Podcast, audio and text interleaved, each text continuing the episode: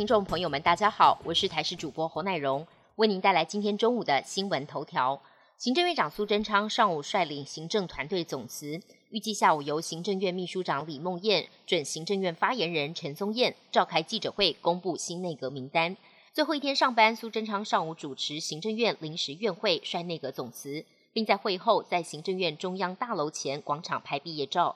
准行政院长陈建仁即将在明天交接后走马上任。陈建仁今天一早来到圣家堂望弥撒，对于内阁人事没有多做回应，只说希望国泰民安，为民服务。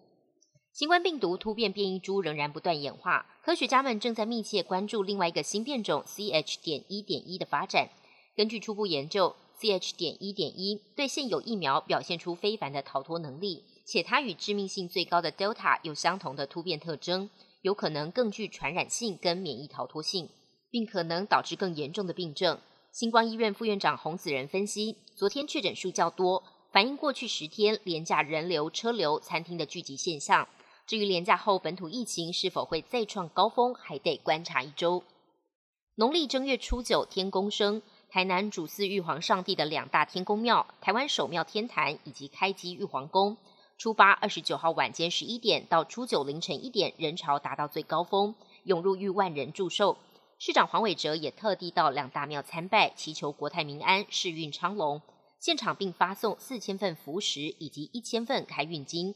嘉义县长翁章良也在凌晨子时前往位于溪口乡的嘉义县天台殿拜天公，祈求天公率众神庇佑生活在这块土地上的乡亲平安健康、经济变好，来年国泰民安、四时无灾。外电消息部分，美国前总统川普表态，二零二四再度问鼎总统大位，最近也积极展开造势活动。川普不改大炮风格，不仅痛批拜登软弱无能，正把美国带向第三次世界大战，还夸口表示不用二十四小时就能解决乌俄战争。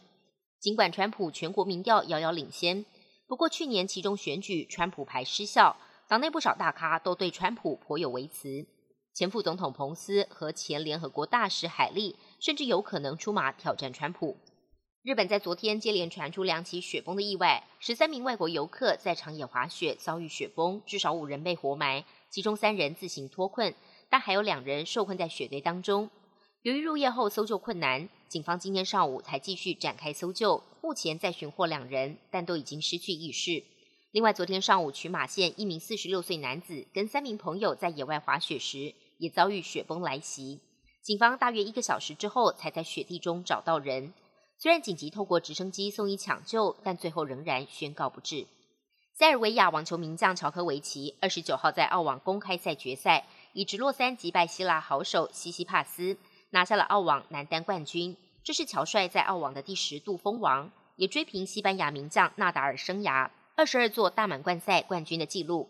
三十五岁的乔帅原本去年就可能在澳网男单封王，不过当时他拒绝接种新冠疫苗，遭到澳洲取消签证，遣返回国。本届决赛前夕，还因为乔帅老爸跟普廷的支持者同框，引发了不小争议。不过乔帅终于以实力获得各界肯定。本节新闻由台视新闻制作，感谢您的收听。更多内容请锁定台视各界新闻与台视新闻 YouTube 频道。